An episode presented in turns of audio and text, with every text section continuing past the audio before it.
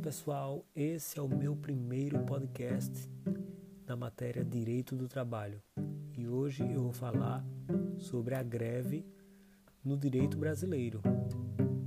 Vamos lá! A greve é a paralisação dos trabalhadores, é a cessação coletiva do trabalho para fins reivindicatórios. Lembrando que a greve não é qualquer protesto, como sabotagem, piquetes, ocupação de estabelecimento braços cruzados, greve de excesso de zelo e greve tartaruga. A natureza jurídica da greve é como liberdade. Essa é adotada em estados liberais. Assim, ele fica sujeito a punições quando tiver violência ou atos contra a ordem social.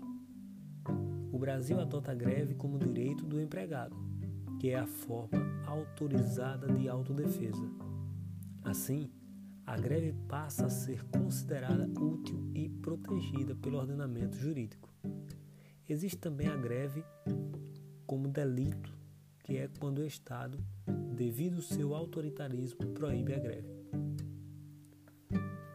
O fundamento da greve é o princípio da liberdade de trabalho, ou seja, ninguém pode ser constrangido a trabalhar contra a própria vontade.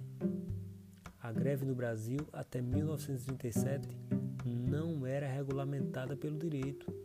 Em 1937 passou a ser considerada delito. A partir de 1946 se tornou direito.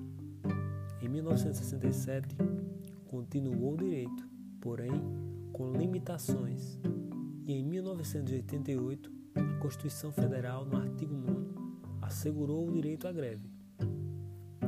Os procedimentos da greve são negociação coletiva, decisão em assembleia convocada pelo sindicato e dação e aviso prévio de 48 horas.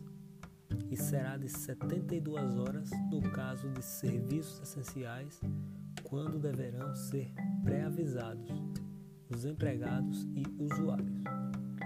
Já as garantias dos grevistas são o emprego de meios pacíficos de persuasão, arrecadação de fundos e livre divulgação do movimento. Os efeitos sobre o contrato de trabalho, em regra, são qualificados pela suspensão, ou seja, não há trabalho, não tem salário. Porém, esse traz a exceção que é a interrupção, ou seja, não há trabalho, mas tem salário. A greve não gera abandono de emprego ou justa causa. Ficamos por aqui. Boa noite.